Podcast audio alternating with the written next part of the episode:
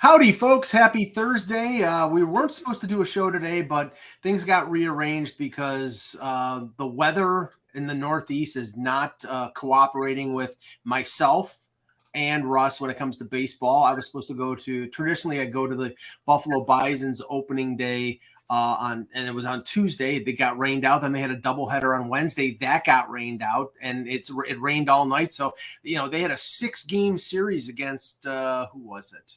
Can't remember who. It, oh, against Worcester, and the whole series might get rained out because it just doesn't won't stop raining. And Russ, uh, the Mets opening day got rained out. So you're here. I'll be there tomorrow. So let's talk about um, Craig Carton and and his uh, sources. Like we all have sources, all of us.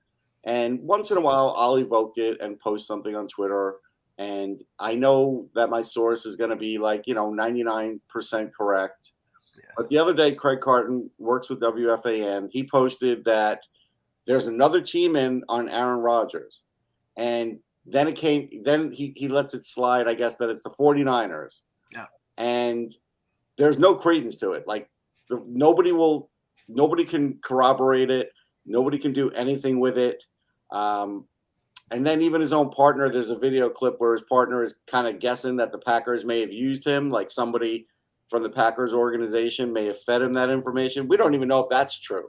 But my basic point here is if you're going to float something out there in the New York area about Aaron Rodgers and the biggest sport on the planet, you better be right because otherwise it's going to fall down on you. And right now it's falling down on him. Well, Kev, I don't listen. I used to listen uh, religiously to WFAN during the Mike and the Mad Dog days, but I uh, no longer. And I, you know, the, them hiring Carton was basically my excuse to go go someplace else because he he was in Buffalo. He's sort of like the shock jock of. He's been everywhere. He's in Philly. He, yeah, he, he's it, but he's. I just don't like his style, and uh, I've always you know questioned his the the, the quality and veracity of him as a as a sports talk show host. So I heard secondhand the stuff on another New York radio show about his rumor about uh, about Rodgers and San Francisco, and it's completely been refuted every place else. So the anatomy of a rumor and how it gets around is always interesting, but when it's based on nothing, it's just chatter. It's just talk. Yeah, no, for sure. And you know, I remember a conversation several years ago with Bob McKenzie and I were sitting around after a a game and we were talking about trade rumors and he was just shaking his head to the proliferation that, that it's occurred uh, probably in the last uh, 15 years. And, and he goes, you know, most of the 97% of the rumors that uh, occur, um, you know, never come to pass. Uh, either they weren't good rumors to begin with, or they simply didn't pan out. Like it's one thing for two teams to talk. There's always a lot of talk and a lot of chatter. Um, so is it possible that the 49ers inquired about Rodgers? Maybe, you know, maybe not.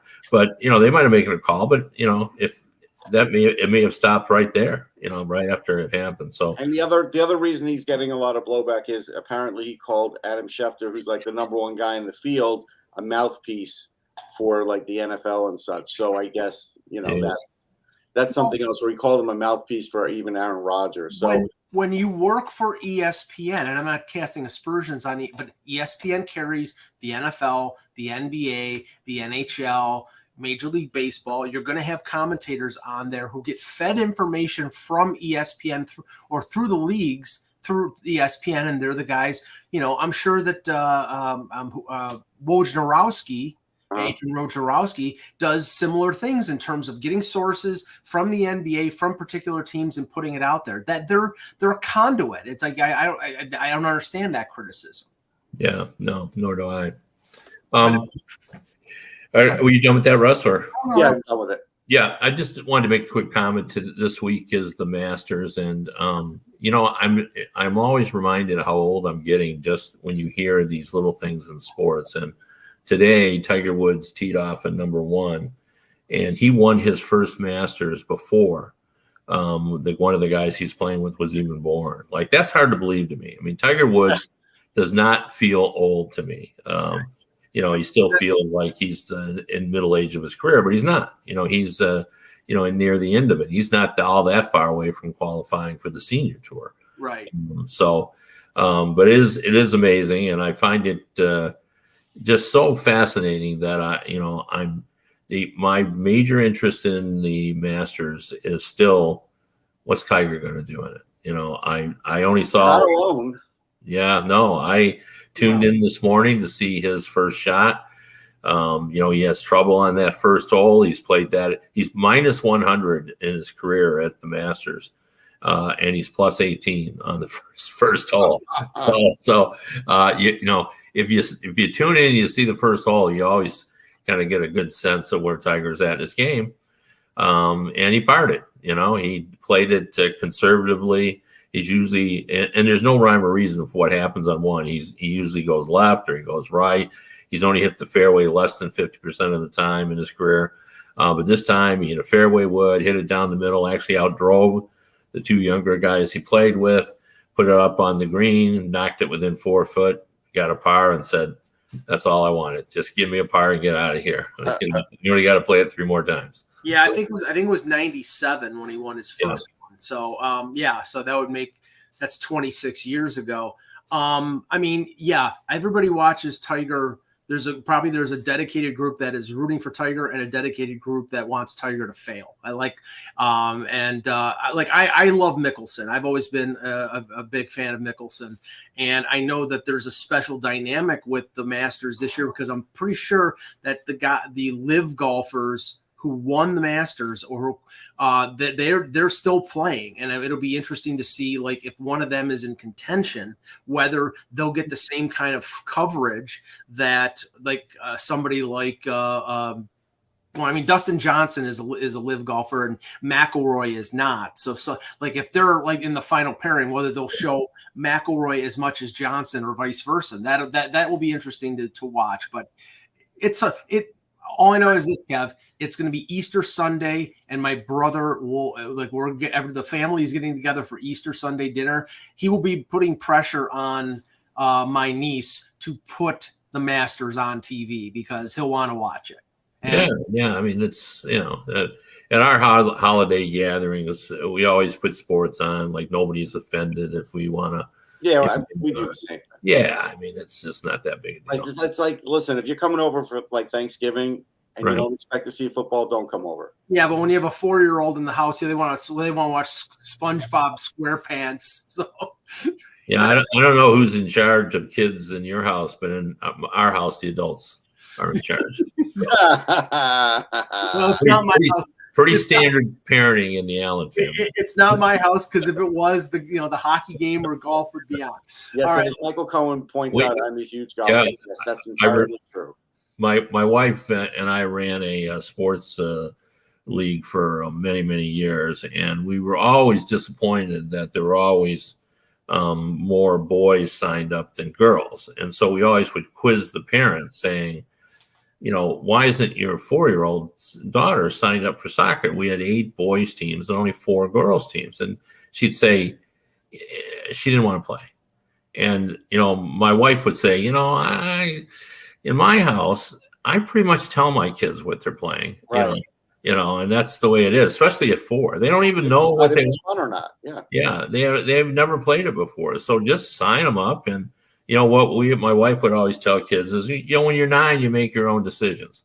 Before then, I make your decisions. So worked out fine. You know, my kids all uh, took dance and piano and played in sports and you know some of them they all did different sports in high school, but they tried them all. That's for sure. All right, let's get started here. Hello, Hockey World. Today is Thursday, April 6th, 2023. I'm Russ Cohen from Sportsology. Kevin Allen. And I'm Michael Augello, and this is the Hockey Buzzcast here on hockeybuzz.com. I'm going to start with a trivia question here, and then I want to get into uh, Tampa Bay and the Rangers because that was a really interesting game with ramifications going forward for the playoffs. Um, I just popped up on Reddit and I saw this, and I thought this this would be an interesting little trivia question. Um, they list 10, the 10 players, actually 11 players, with the worst, that these are active players with the worst plus minus uh, for their for their careers. So active player, which active player has the worst plus minus uh, of any player in the NHL actively currently? Boy, I have Uh, two choices. I'll I give got, you. I got one too. Yeah. Okay, go ahead, Kev. You first. I'm just going to say Seth Jones because he's played with a bad, some bad teams, but uh, that's just a guess. Russ. I'm torn between Tony DeAngelo and Shane Gostisbehere, so I'm going to go Tony DeAngelo. Okay. Um, none of them are on the are on the list, Wow. Wow. but Another one minus is most year. There was one year DeAngelo was a plus for the Rangers, but that was one year. yeah. Um, I mean, Seth Jones is minus seventy three in the last two years with the Blackhawks, but before that, he was pretty much pretty much a plus player. Um, but Russ, you were right in one respect. It was two players who played for the team that you cover the most. Oh, the Flyers. So, or the Rangers. Uh, it's probably the Flyers, but so I guess it's Van Riemsdyk. Nope, it's a defenseman. And he played most of his career with a team that has Oh, missed Ristolainen. Rasmus Ristolainen Rasmus Ristolainen, minus yeah. minus 175. Well, that's good. You you know you got to work at that. Like that, you know, you that you don't come by that by No. accident.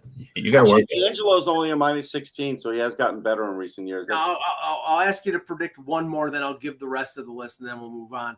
Uh, the number two is a forward, which is which is an accomplishment because Yes. usually def, you know defensemen are on the ice more often. yeah, Uh, Gostisbehere's a minus 61, so he's in there. yeah, He's uh, in there. In there. This forward has won two Stanley Cups uh, and has a rather unique record in terms of longevity in the NHL. He has played. He has played for Boston, Toronto, Pittsburgh, Arizona, and Vegas. because Hmm, that changed my that changed it now. Uh, Bill Kessel. Phil Kessel. ah, Phil Kessel is minus 156. Wow. Yeah. Again, I repeat, you got to work at that. Like It's- that's not, that's that's hard. yeah, yeah. You you can't you know you don't come by that by accident. And, and the thing is that usually players who who score as often as Kessel has are pl- are plus players, but in Tor- like in Toronto, he was minus 34 his final year, and in Arizona in 3 years he was minus 62. So, you know, he piled up the, the years with the Leafs when they were missing the playoffs, you know, you were going to be a negative because you were on the ice so much and they were behind and you needed to score. But yeah, it just so uh, on this list, uh, Sam Gagner is minus 137. Oh, I found the high one. Okay. Erik Karlsson. Um, he's not on the list. He's minus 92. Yep, he's he's he must be just on the outside here. Uh, Kyle Okposo minus 136, Jack Johnson minus 134, Yeah. Jeff Skinner minus 132, uh, Oliver Ekman Larsson. The rest are uh, okay. Oliver Ekman Larsson, Damon Severson, which is Yes, Stevenson's surprising. Ekman Larsson is not. Jeff Petry, Erik Gudbranson, and Andreas Athanasiou. So they're the they're all all over minus 100 or higher. Interesting. Okay. Um, so Russ, I watched uh, intently the Tampa Bay Rangers game last night. Uh, it was on TNT, so uh, and it was one of three games, but that was the one. Uh, well, it was not the one with the most consequence. That was Calgary Winnipeg. Uh, but this game, I mean, Patrick Kane didn't play, um, and uh, Jacob Trouba got hurt early, and I didn't see what happened. So you have to tell us what the update. Is. But this was a really physical game against two teams that have a hate on for each other because they played each other in the Eastern Conference Final, and the Rangers ended up winning six to three.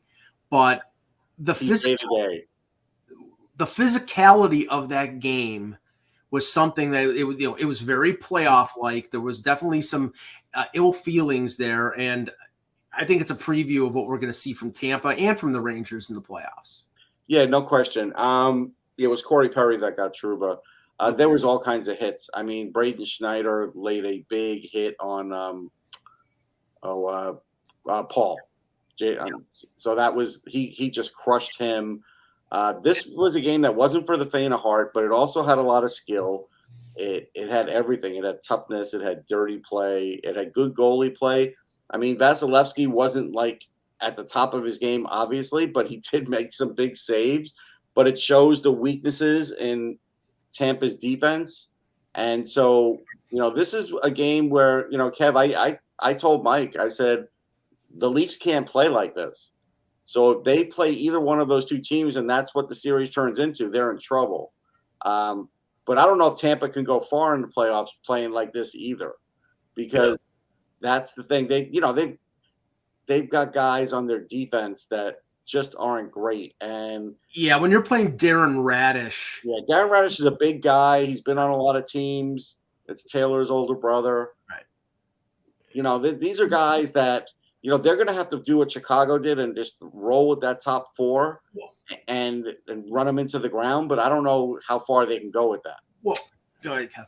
Well, I mean, I was just going to say that I think the reason why they made the trade with Nashville and brought in another physical um, player is, is I think they have an understanding that they're not the same team they were, Right. um, and they've going to try to skin the cat a different way. And I think um, it's pretty clear they're going to try to to bang people around. But I'm totally with Russ on this. A, I don't know they can sustain all that and I think their deficiencies are serious enough that you know even you know you still got to defend, you do. and they- they've been good at that, um, and they're less good at that now. So all the hitting in the world isn't going to change the fact that uh, Vasilevskiy is going to be under siege, particularly by the Maple Leafs, you know, who have the kind of offensive ability. So you know, I think what we're, we're it's almost going to be like an unknown frontier for Tampa Bay. We've not seen them quite like this before, Right. where they're struggling defensively.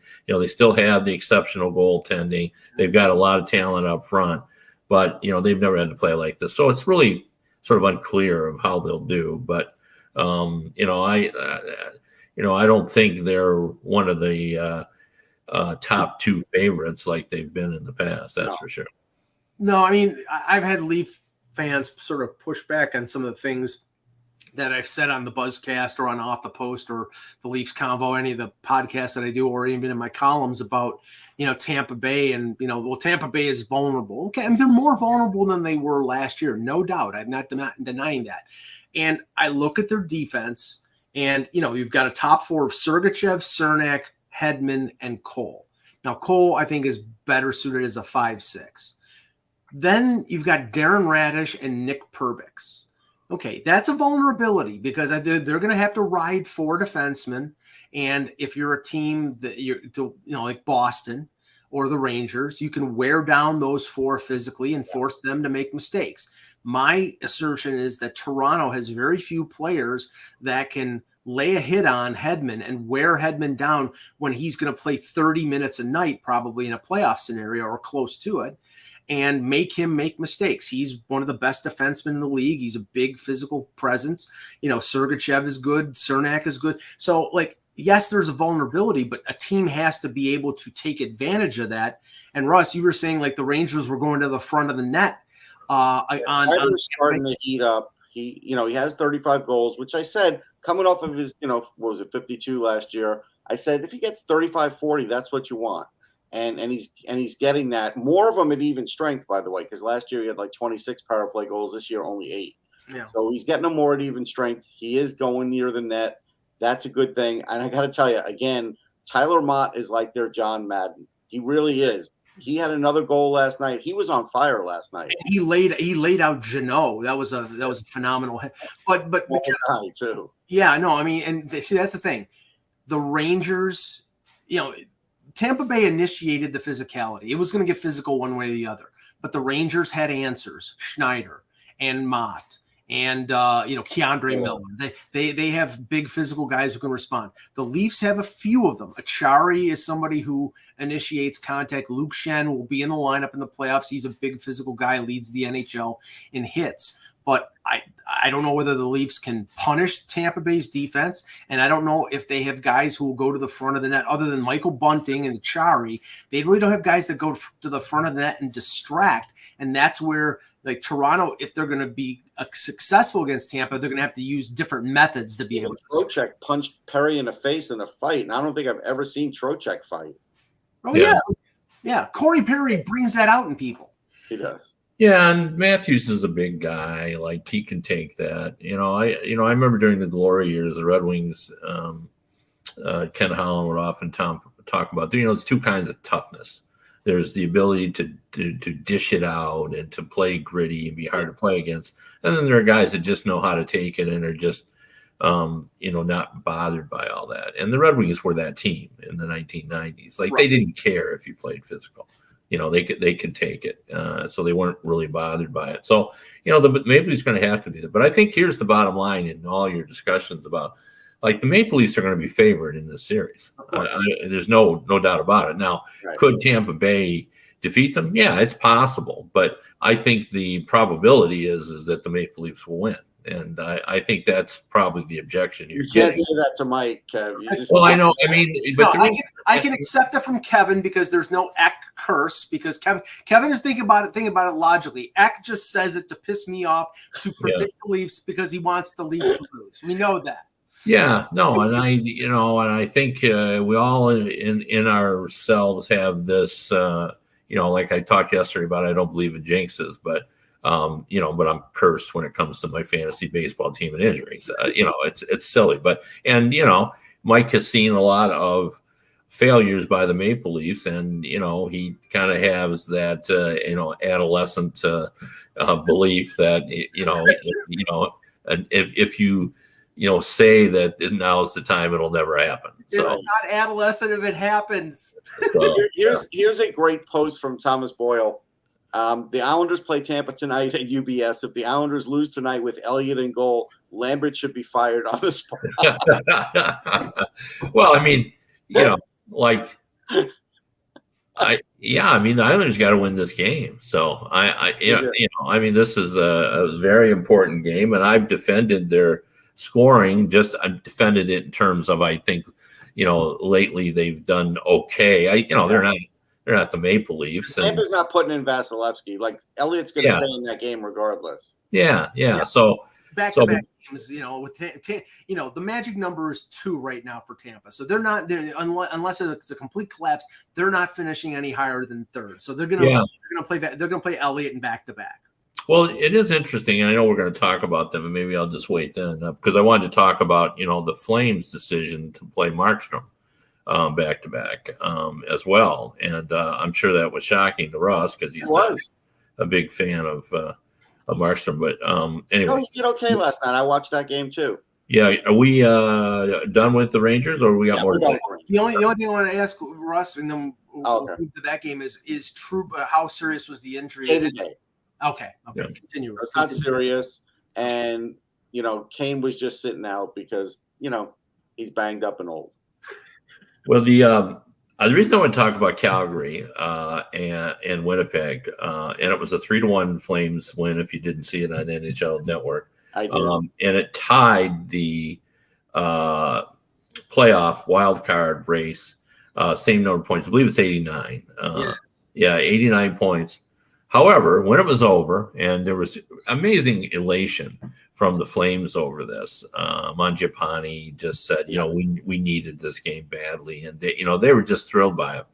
And Daryl Sutter had interesting comment, I thought, and I, I'm totally amused by it. And I even told Mike it was a Jello esque uh, um, because it addressed games in hand, which is second only to injuries for Mike. Like Mike That's true. No, that's a fact. games in hand, Mike just thinks are everything.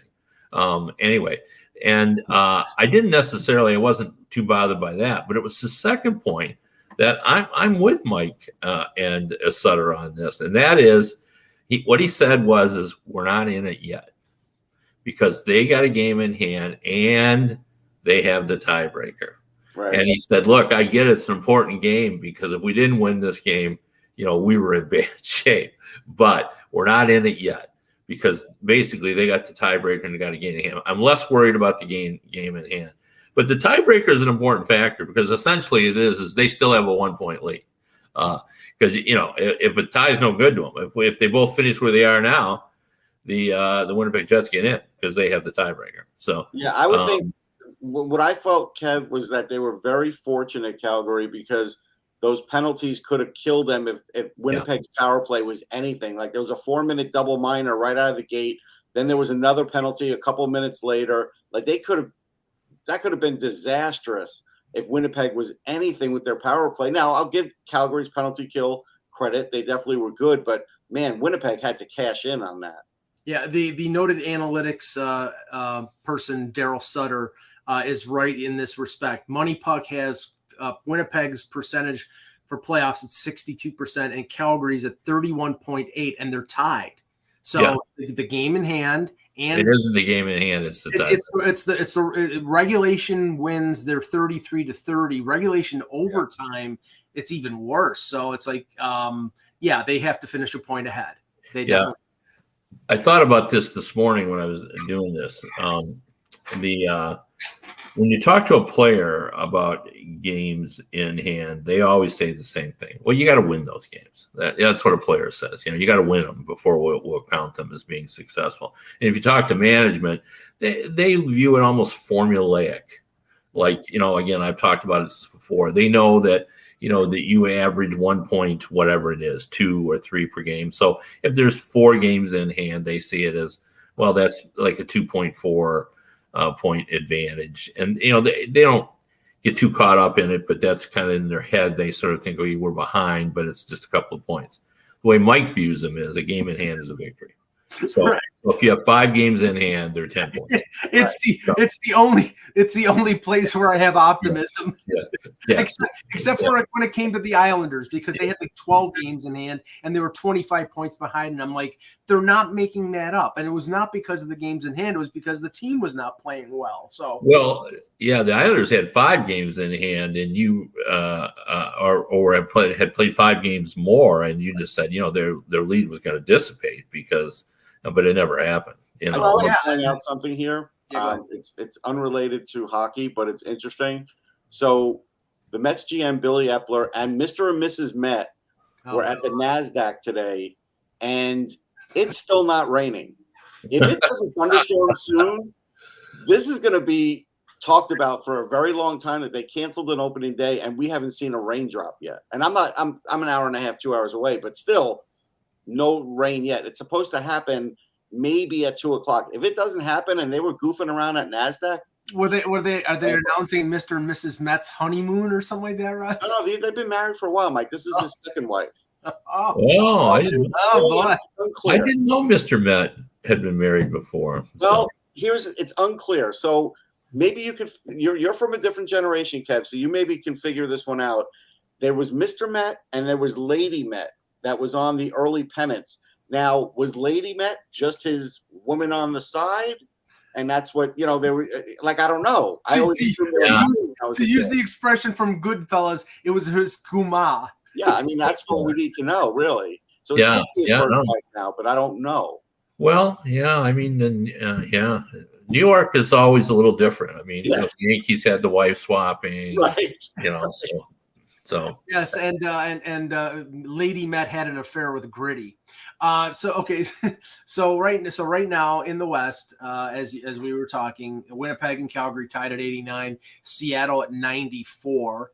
Uh, so with you know Calgary with uh, four games remaining, uh, Winnipeg with five games remaining, or sorry, w- w- Calgary with three games remaining, Winnipeg with four games remaining, Seattle with five games remaining. In, in a sense of they're up five points and they Like, I, I got to stop you. I don't want to ruin the, the momentum, but on Wikipedia, it said that Mrs. Met previously referred to as Lady Met. But the problem is, if you look at this Mrs. Met, she doesn't have a gray hair, and she's obviously 20 years younger than him.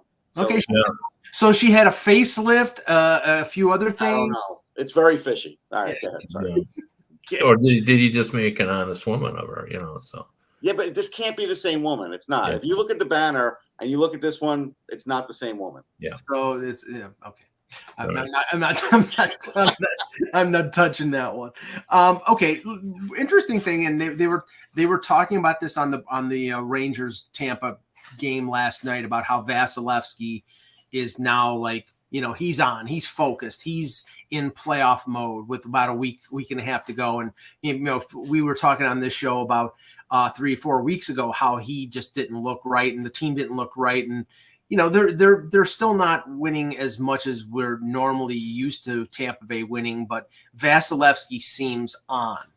And Kev, Kev it's like I've discussed this before, but I think you know, can a player of a certain level just turn it on at that particular time. It's like, I mean, you, you Patrick, you know, I was talking with Russ about Patrick Kane, and you know, he turned it on for like three or four games before the trade deadline and showed everybody that he was still Patrick Kane. And now he gets traded to the Rangers, and Russ is, you know, basically insinuating that he's playing at half speed and he's got some injuries. But I think that when Patrick Kane in game one of the playoffs against New Jersey, it's going to be the Patrick Kane we saw score a hat trick against Toronto and not the guy who's lollygagging around. Yeah. This is I don't know. That's a, that's a that's a great question because I think it's a different question uh, than asking whether a team can turn it off. Right. Um, and I do think players do get excited. I've never believed in the salary drive per se. I often felt that was kind of more of momentum. You know, they get off to a good start and go on. And that's what I usually feel. But I do think players can rise up. We see it in injuries all the time. You know, they're hurt, they play through it, they get excited, um, and they sort of ignore the pain. And then after about five or six games of that, the reality sets in and they start to feel the pain. Right. Um, and then it gets a little worse. So I think for a short period of time, I think players can sort of rise up and play through anything, but I don't know that they can do it for an extended uh, uh, deal. If they're struggling and, you know, if you're a step slow and all that, I think, you know, sooner or later it's going to catch up with you. Um, yeah.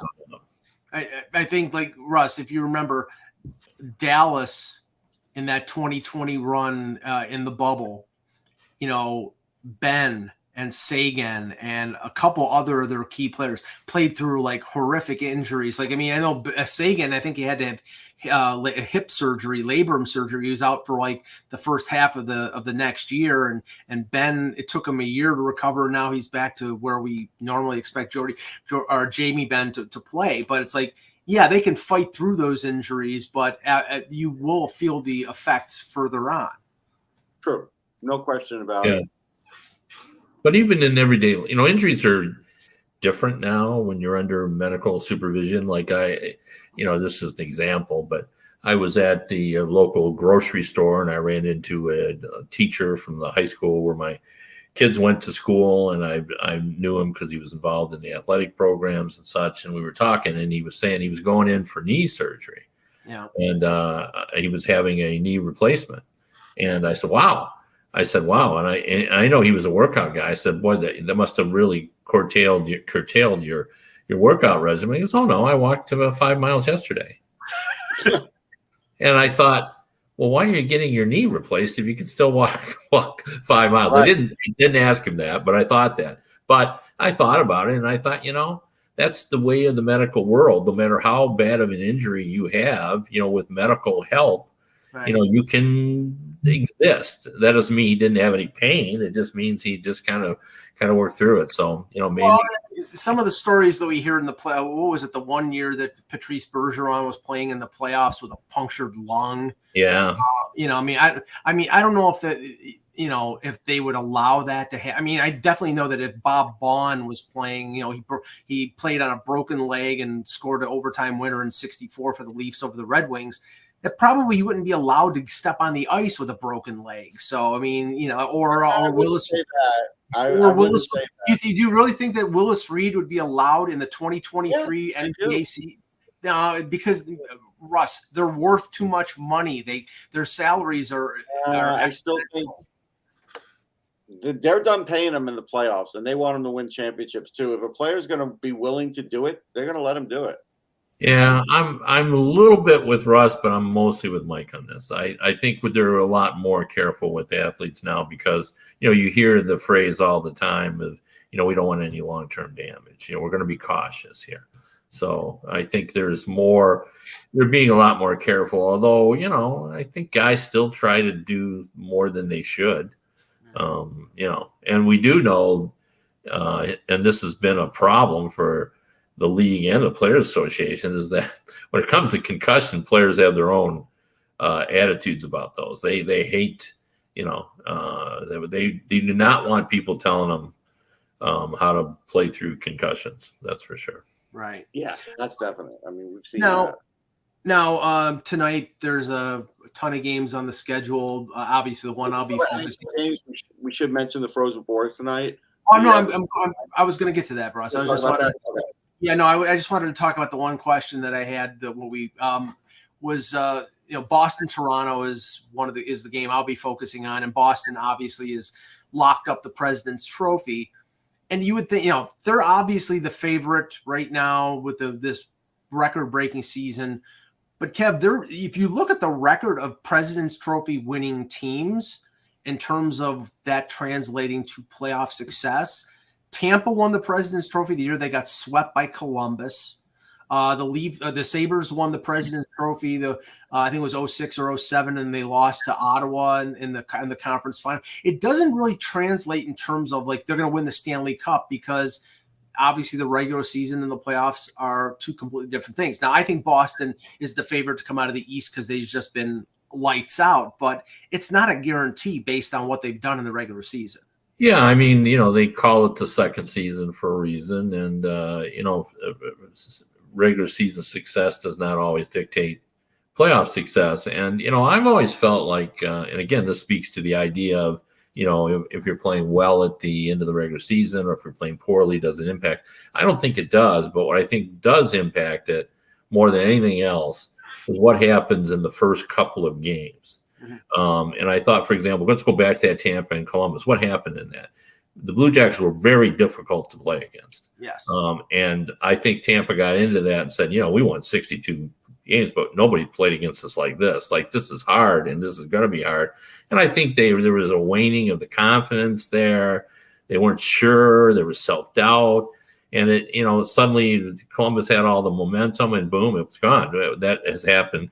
That happened to the Red Wings as well when they had an unbelievable season. We've seen it happen to other teams. So I think what's more important than what you do in the regular season is you know kind of what happens in those first couple of games when everyone's sort of feeling out how this playoffs is going to go. So as long as Boston goes in and nothing uh, happens uh, in the first uh, couple of games of that to, to plan any doubt, I think they're going to be the same team. But you know who knows? we've seen momentum teams before go all the way to the Stanley Cup final.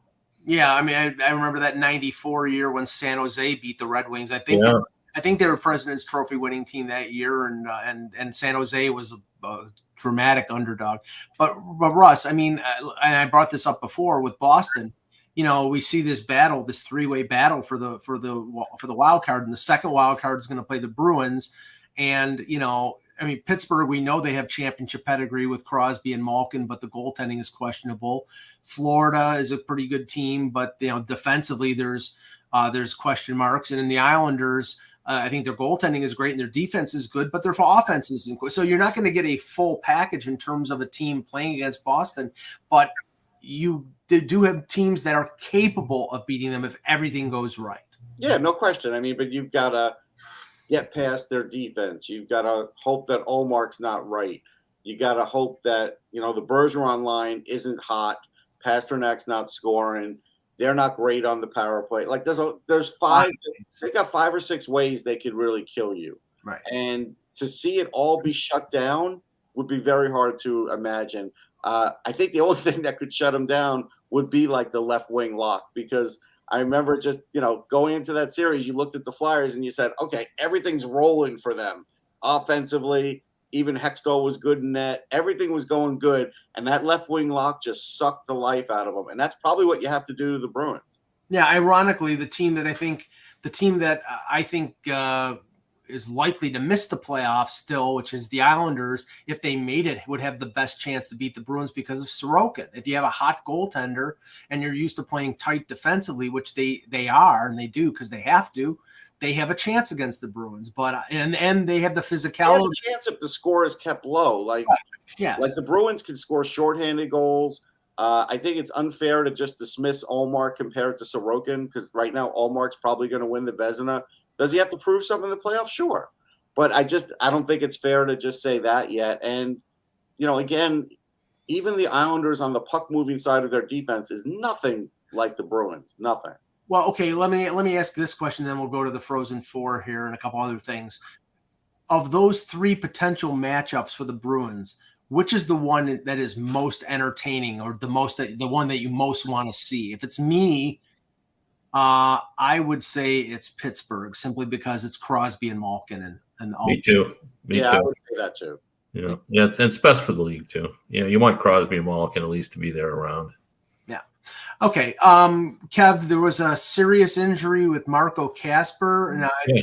yeah, wow, just uh, Well, Yeah, it really came out of nowhere. Uh, apparently, he played on it in the game. He didn't think much of it. Lower body, didn't say what it was. Uh, nobody really saw how, how it happened or anything else. Uh, the coach said he played two and a half. And even in Montreal, he said he woke up and he was kind of sore. When they got him back and they did some testing, the, the injury was a little more serious. Not a long term thing, um, but he is now shut down for the season. So he got one game. Uh, in that one game, what the Red Wings saw is, is that uh, he's hard to hard to play against. Even at uh, he'll be 19 on Saturday. Um, they're hoping he's got a, more offense to him, but we didn't really see that obviously. But you know, he's so young; it's so hard to uh, to know. But um, you know, I the, the prevailing wisdom is is that you know he'll have some kind of shot, similar to what uh, um, you know the Red Wings have given you know Moritz Seider and Lucas Raymond, and uh, both of them made the team. So who knows? I mean, he could, but he also could end up in Grand Rapids. Uh, but he's a pretty hard nosed center. Um, and uh, um, they're disappointed that they didn't get to watch him a few games here. You know, the the, the one thing I would mention about this, and it depends of the severity of the uh, the kneecap, but that's a tough injury because that one I've heard other players who have had them, and it's affected them for throughout their career, even after getting it repaired. So you kind of wonder the severity of you know how badly was it broken because that does matter. And we'll, Well- see, I guess. What, what you you must know more about that than I do. What is his, the injury? the report came out it was a broken kneecap that he was out Oh. six weeks. Huh? And I think it'll, it'll be more than six weeks. Like a broken Yeah. kneecap takes a lot of rehab. It does. Yeah, yeah. Well, did that come out today? I Uh, yeah, it just it just came out, yeah, I was going to say I because I haven't seen that. So but you know, just- that's one of those tricky kind of injuries that I'll see. We'll see when he's rehabbed, like what his speed is at and stuff. It, it could affect him a little bit. yeah, Yeah. but, the, but the optimistic thing here is at the end of the season, it's not like he's going to be rushing back to get back in the lineup. He, you know, they can they can take it slow and he's got sure- a long off season ahead of him now. Right, exactly. So that that's I mean that I think that's in a sense that's a good thing.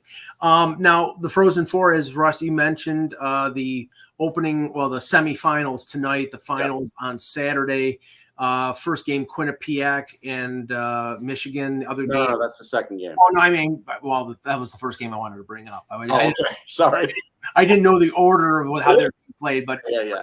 Quinnipiac and Michigan and Boston U and Minnesota. But let's talk about Quinnipiac and Michigan first. Well, the funny thing is, is like Quinnipiac has some really good players in Sam Lipkin, and and there's three or four really good players I like. They have some seniors. Ethan de Jong is a guy that really nobody has mentioned, who's having a really good year for them as well. Uh, they're definitely teams looking at some of their players, but I think the X factor here is the coach Rand Pecknold. I have I've covered the ECAC for a lot of years.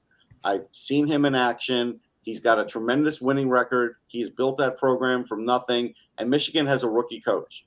And Penn State gave Michigan all they could handle last game. Like I was at that game live, and it was tremendous the way Fantilli scored and tied it, and the way Samoskevich won it. But they Penn State was right in there and gave them all they could handle. And I'm just thinking Quinnipiac's going to look at that at, at that tape, and they're going to play it a similar way. And they do have speed, and and they're pretty good defensively. So. I wouldn't assume that that's going to be a uh, walkover. I actually picked Quinnipiac because I'm just going to do it on the strength of the coach here because sometimes that does matter in college hockey. and Boston U and Minnesota. Minnesota is the top ranked team. Um, you know, they I know that they lost to Michigan in the Big Ten. Yeah. um, but they've been f- phenomenal all year, loaded uh, with that line. Snuggerud, Cooley, and Matthew Knies. Knies and Cooley are both uh, uh, on, uh, on the final listing for the uh, uh, for the Hobey Baker, along with uh, Fantilli of Michigan. So, uh, what do you expect out of this matchup? I think Minnesota will win. I mean, look, BU's got a good team. Devin Kaplan's done some nice things with them, a Flyers draft pick. Uh, this is a a year that BU has bounced back, so that's nice because the program was a little bit down for a little while after Quinn left. Um, but right now, uh, it's going to be a good game. I, I really, the way I look at it is you can't put Minnesota on the power play. Like basically, Logan Cooley is probably the second best player. Fantilli's probably the best right now uh, in this tournament, but Cooley's the second best. And Cooley can kill you in a lot of different ways. And that power play is just deadly. And that's why I said Jackson Nelson, the minute this tournament ends, we'll probably have six or seven teams lined up to try and sign him because he plays the bumper on that power play and Knies is on it. And so you, you put that team on the power play, you're going to lose. And so that's what I think will end up happening. And uh, I know from uh, the, the, Toronto perspective, uh, they're Matthew Knies. Uh, if they go to the finals, that's on the eighth. Uh, the Leafs will probably sign him immediately after the game or the, or the following day, and he'll probably get into an NHL game. Uh, I wonder if that's going to happen with Cooley. If Cooley's going to turn pro right away, Russ, or if uh, I think he will. I, I, my assumption is he will. I don't know that for sure. I might, you know, just so it, it's out there. I'm pretty sure Fantilli will go back. Yeah, didn't you say he's got a brother who's he's going? Got a brother there. He rooms with him, so I'm pretty sure he's gearing up for another year. Yeah. Uh, no matter who drafts him, and no matter how much they sweet talk him. But right. uh, again, because that was just one of the things he had told me when I interviewed him is like he had his path figured out, and so far everything has worked perfectly. So I can't imagine they're going to mess with it now. And last thing, um, well, I, the the the Tempe situation continues to just decompensate Russ. I mean, what came, Craig Morgan came out with uh, this morning with regarding what we've discussed on the show about you know the the airport and how that was going to complicate the. Uh, uh, the, the, the development in Tempe and the vote. I mean, it just seems to be falling apart with the what it's a month before the before the vote, correct? I mean, the Coyotes did have a little get together to try and sway public opinion. Um, and I don't know if it's going to be enough because, again, at the end of the day, I don't want a plane flying over my house. And, and that's what's going to happen to some people who, you know, would be in these, um, and I think they're like townhouses or something. Uh, and so I just, I feel like this is going to fall flat for them. And I feel like it might even be dead on arrival based on this lawsuit. I Kev, I'm a little desensitized to planes flying over my house because I live a mile from the Buffalo airport and the takeoff path is right over my house. So I'm used to it. Yeah. But you know, for for a community like Tempe and Scottsdale, I'm sure you know, and the property values there, I'm sure they don't want 757s flying over the roof all you know, for all hours of the day. So I mean, this could be something that kills it. But I, I asked the question. I would caution too. I see Shane Doan has done a um, a video for Arizona, and and what he has said on the video is, together we can turn a hazardous landfill into a permanent home for the coyotes. And again, the problem with the hazardous landfill is, from what I understand of the deal, the city has to pick up the cost on that, not the coyotes. And you don't know what that's going to cost until you start digging around in there yeah. and seeing what you have to clean up. So I think that's another part of the deal that's a little a little on shaky ground. It could be like Love Canal in the Buffalo area where there's dioxin and things of that. You know, you don't know what's there. Oh, so, but but Kev, it's like I mean, again, this is a moving target. If the vote fails, like from my perspective, it's done. They should move, but they're not. They're probably not going to. They're going to look for Plan X or Plan Y. Yeah, I mean, I still think that that. Uh, I know for a lot of people, I still think they think the best deal would be somehow working out something with the Suns, but we'll see. Um, you know, sooner or later, if it doesn't work out, you, you know, they're going to have to move. So we'll, maybe and this this lawsuit is more than I thought. It's for 2.3 billion. Well, the oh, sorry, the Coyotes filed a counter lawsuit for 2.3 billion. So that's their that's their response. Maybe wow. maybe that maybe that meeting that uh, Gary Bettman had with the owner uh, the owner of the Utah Jazz. Maybe that's the uh, that's the off ramp. You know, never know. We, there has to be a scenario here where they're just running out of options in Arizona, and they have to find a way, find a place for this team. But who, who knows? We don't. We don't know. We'll, we'll, yeah, we'll right see. now, it's a fight, and it's just I, I can't imagine that it's going to be an easy thing to pass when when people see this kind of um, fight escalating. So, but like Kevin said, it's like whack a mole. They'll end up somewhere. Yeah. Okay, great show, guys. Um, we are probably not going to do a show tomorrow, so we'll be back on Monday uh, with another edition of the Hockey Buzzcast. Uh, happy Easter, happy Passover to everybody. For Kevin Allen, for Russ Cohen, I'm Michael Augello. Thanks for watching, and remember, without the buzz, it's just hockey.